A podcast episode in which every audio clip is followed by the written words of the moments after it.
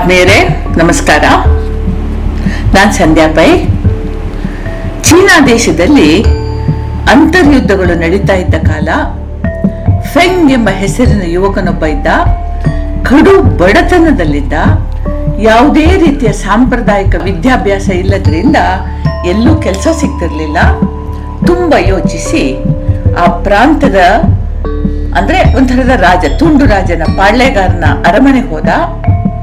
ಅವನ ಮಿತ್ರ ಒಬ್ಬ ಈ ಪಾಳ್ಯಗಾರನ ಆತ್ಮೀಯ ಅಂಗರಕ್ಷಕನಲ್ಲಿ ಒಬ್ಬನಾಗಿದ್ದ.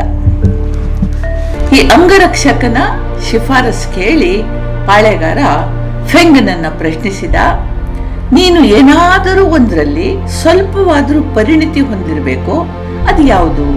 ಏನೋ ಒಂದು ಗೊತ್ತಿರ್ಬೇಕು ನಿಂಗೆ, ಏನೋ ಒಂದು ಕೆಲಸ ಗೊತ್ತಿರಬೇಕು, ಅದೇನು? ಅಂತಂದ. ಈ ಹುಡುಗ ಅಂದ, ಇಲ್ಲ ಸ್ವಾಮಿ ಯಾವುದೇ ಪರಿಣಿತಿ, ಕೌಶಲ ಎಂಥದೂ ಇಲ್ಲ ಅಂತಂದ. ರಾಜನಿಗೆ ಇವನ ಪ್ರಾಮಾಣಿಕ ಉತ್ತರ ಕೇಳಿ ವಿಚಿತ್ರ ಅನ್ನಿಸ್ತು, ಆದ್ರೆ ಖುಷಿ ಆಯ್ತು. ಯಾಕೆಂದ್ರೆ ಇಲ್ಲಿ ತನಕ ನನಗೇನು ಗೊತ್ತಿಲ್ಲ ಅಂದವರು ಅವನು ಎಂದೂ ಕಂಡಿರಲಿಲ್ಲ. ಸರಿ, ಇವನಿಗೆ ಆಹಾರ ಮತ್ತು ವಸತಿ ಕೊಡಿ ಅಂತ ಹೇಳಿ, ಅಂತ ಹೇಳ್ದ. ಫೆಂಗ್ ರಾಜನ ಅತಿಥಿಯಾಗಿ ಅರಮನೆ ಸೇರ್ದ. ಒಂದು ದಿನ ರಾಜನಿಗೆ ಒಬ್ಬ ಪ್ರಾಮಾಣಿಕ ಮನುಷ್ಯನ ಅಗತ್ಯ ಉಂಟಾಯಿತು. ದೂರದ ದುರ್ಗಮ ಪರ್ವತಾವಳಿಗಳ ಪ್ರಜೆಗಳು ತೆರಿಗೆ ನೀಡದೆ ಕೆಲವು ವರ್ಷಗಳಾಗಿದ್ವು, ದಟ್ಟ ಕಾಡುಗಳು ತುಂಬಿ ಹರಿಯುವ ಹಿಂಸ್ರ ಮೊಸಳೆಗಳಿಂದ ಕೂಡಿದ ನದಿ ಹೊಳೆಗಳನ್ನ ಹಾದು ಹೋಗಿ ತೆರಿಗೆ ವಸೂಲ್ ಮಾಡಲಿಕ್ಕೆ ಯಾರೂ ಒಪ್ತಿರ್ಲಿಲ್ಲ. ಹೀಗಾಗಿ ಅನೇಕ ವರ್ಷಗಳಿಂದ ಆ ಪ್ರದೇಶಗಳಿಂದ ಆದಾಯ ಬರೋದು ನಿಂತೋಗಿತ್ತು. ಈ ಪ್ರದೇಶಗಳಿಂದ ತೆರಿಗೆ ವಸೂಲಿ ಮಾಡುತ್ತರುವ ತರುವ ವಸೂಲೆ ಮಾಡಿ ತರುವವ ಯಾರಾದರೂ ಇದ್ದಾರೆಯೇ ಅಂತ ವಿಚಾರಿಸಿದಾಗ, ತತ್ಕ್ಷಣ ಈ ಫೆಂಗ್ ಮುಂದೆ ಬಂದ. ರಾಜನಿಗೆ ಒಂದ್ ಕಡೆ ಆಶ್ಚರ್ಯ, ಮತ್ತೊಂದ್ ಕಡೆ ಅನುಮಾನ. ಏನೇ ಇರ್ಲಿ, ಪರೀಕ್ಷಿಸಿ ನೋಡೋಣ ಅಂತ ಹೇಳಿ ಒಪ್ಪದ. ಇವನಂದ ಹೊರಟು ನಿಂತಾಗ ರಾಜ ಹೇಳ್ದ, ತಮಾಷೆಗಾಗಿ, ನಾವು ಯಾರೂ ಕಾಣದ ಜಾಗಕ್ಕೆ ಹೋಗ್ತಾ ಇದೀಯಾ? ಅಪರೂಪದ ಇಲ್ಲಿ ನನ್ನಲ್ಲಿ ಇರದ ವಸ್ತುವೊಂದನ್ನ ನನಗಾಗಿ ಹುಡ್ಕೊಂಡು ಬಾ, ತಕೊಂಡ್ ಬಾ ಅಂತಂದ. ಫೆಂಗ್ ಒಪ್ಪಿದ ಹಲವು ದಿನ ಪ್ರಯಾಣ ಮಾಡಿ ಗಮ್ಯಸ್ಥಾನ ಸೇರಿದ.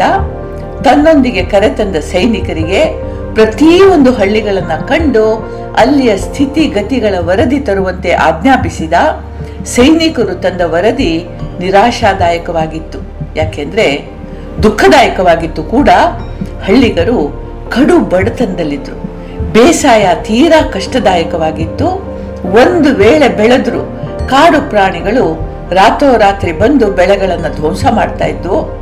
ಆದರೂ ಅವರಿಗೆ ತಾವು ರಾಜನಿಗೆ ಸಂದಾಯ ಮಾಡಬೇಕಾದ ತೆರಿಗೆಗಳ ಅರಿವಿತ್ತು. ಫೆಂಗ್ನನ್ನ ಕಂಡು ಅವರು ತಮ್ಮ ಅಸಹಾಯಕತೆಯನ್ನು ವಿವರಿಸಿದ್ರು. ತನ್ನೊಂದಿಗೆ ಮಾತ್ರ ಅಲ್ಲ ಚೂರು ಪಾರು ವಸ್ತು ಹಣ ಏನಿಷ್ಟು ಏನಿತ್ತೋ ಅಷ್ಟು ಅವನು ಮುಂದಿಟ್ರು. ಫಿಂಗನ ಹೃದಯ ಕರಗ್ತು. ಅವನು ಅವರ ವಸ್ತುಗಳನ್ನ ವಾಪಸ್ ಕೊಟ್ಟು ತನ್ನೊಂದಿಗೆ ತಂದ ತೆರಿಗೆಯ ವಿವರಗಳ ಕಟ್ಟನ್ನ ಅವ್ರ ಮುಂದೆನೆ ಸುಟ್ಟಾಕ್ದ ಅಷ್ಟೇ ಅಲ್ಲ, ಇದು ರಾಜರ ಆಶಯ, ತನ್ನದಲ್ಲ ಅಂತ ಹೇಳಿ ಮುಂದೆ ಸ್ವಲ್ಪ ಹೆಚ್ಚು ಕಷ್ಟಪಟ್ಟು ಕೆಲಸ ಮಾಡಿ ತೆರಿಗೆ ಪಾವತಿಸುವ ಪ್ರಯತ್ನ ಮಾಡಿ ಅಂತ ಸಲಹೆ ಕೊಟ್ಟ. ಎಲ್ಲರೂ ಸಂತೋಷದಿಂದ ರಾಜನನ್ನು ಹರಿಸಿದ್ರು. ತಮ್ಮಿಂದ ಯಾವುದೇ ಕೆಲಸ ಬೇಕಾದರೂ ಒಂದು ಮಾತು ತಿಳಿಸಿ ಅಂತಂದ್ರು. ಫೆಂಗ್ ಮರಳಿ ವಾಪಸ್ ಬಂದ. ನಡೆದ ವಿಷಯ ರಾಜನಿಗೆ ತಿಳಿಸಿದ. ಮತ್ತೆ ತಾನೊಂದು ಅಪರೂಪದ ಅಮೂಲ್ಯ ವಸ್ತು ತಂದಿದ್ದೀನಿ ಅಂತಂದ. ರಾಜನಿಗೆ, ತೆರಿಗೆಯ ಹಣ ಬರದೇ ಇದ್ದದ್ದು, ಕಡತಗಳನ್ನು ಸುಟ್ಟು ಹಾಕಿದ್ದು ಕೋಪ ಬಂದಿತ್ತು. ಆದ್ರೆ ಈ ಅಪರೂಪದ ವಸ್ತು ಯಾವುದು?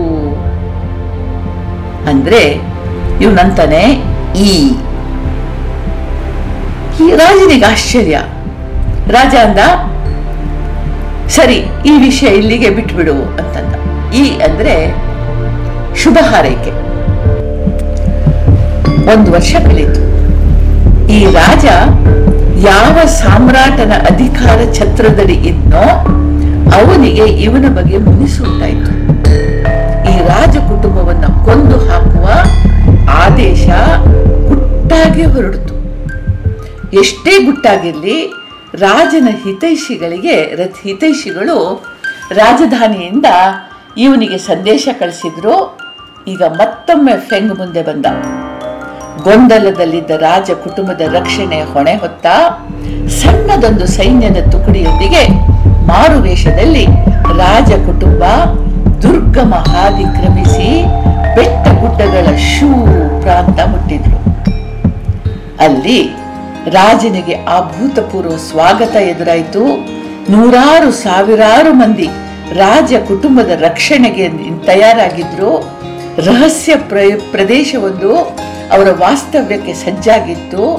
ಇದನ್ನು ನೋಡ್ತಾ ಇದ್ದ ರಾಜನ ತಲೆಯಲ್ಲಿ ಛಕ್ ಅಂತ ಬೆಳಕು ಬಿತ್ತು. ಫೆಂಗ್ ಹೇಳಿದ, ಈ, ಇದೇ ಆಗಿತ್ತು.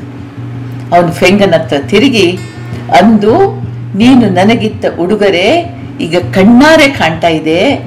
ಈ ಎಂದ್ರೆ ವ್ಯಾಪ್ತ ಅರ್ಥವೂ ಇದೆ. ಸರಿಯಾದದ್ದನ್ನು ಸರಿಯಾದ ರೀತಿಯಲ್ಲಿ ಸರಿಯಾದ ಕಾರಣಕ್ಕೆ ಮಾಡುವುದೇ ಈ. ಇದರ ಪರಿಣಾಮವೂ ಇದೆ. ಇದನ್ನೇ ನಮ್ಮ ಪ್ರಾಚೀನರು ಧರ್ಮ ಅಂತಂದ್ರು. ಹೇಗಿದೆ ಈ? ನಿಮಗೆಲ್ಲರೂ ಕೂಡ ಈ. ಎಲ್ಲರೂ ಸಂತೋಷವಾಗಿರೋಣ ಅಂತ ಹೇಳಿ ಹಾರೈಸ್ತೀನಿ. ಸುಖವಾಗಿರೋಣ ಅಂತ ಹಾರೈಸ್ತೀನಿ. ದೇವ್ರು ನಮ್ಗೆಲ್ರಿಗೂ ಒಳ್ಳೇದು ಮಾಡಲಿ. ಜೈ ಹಿಂದ್.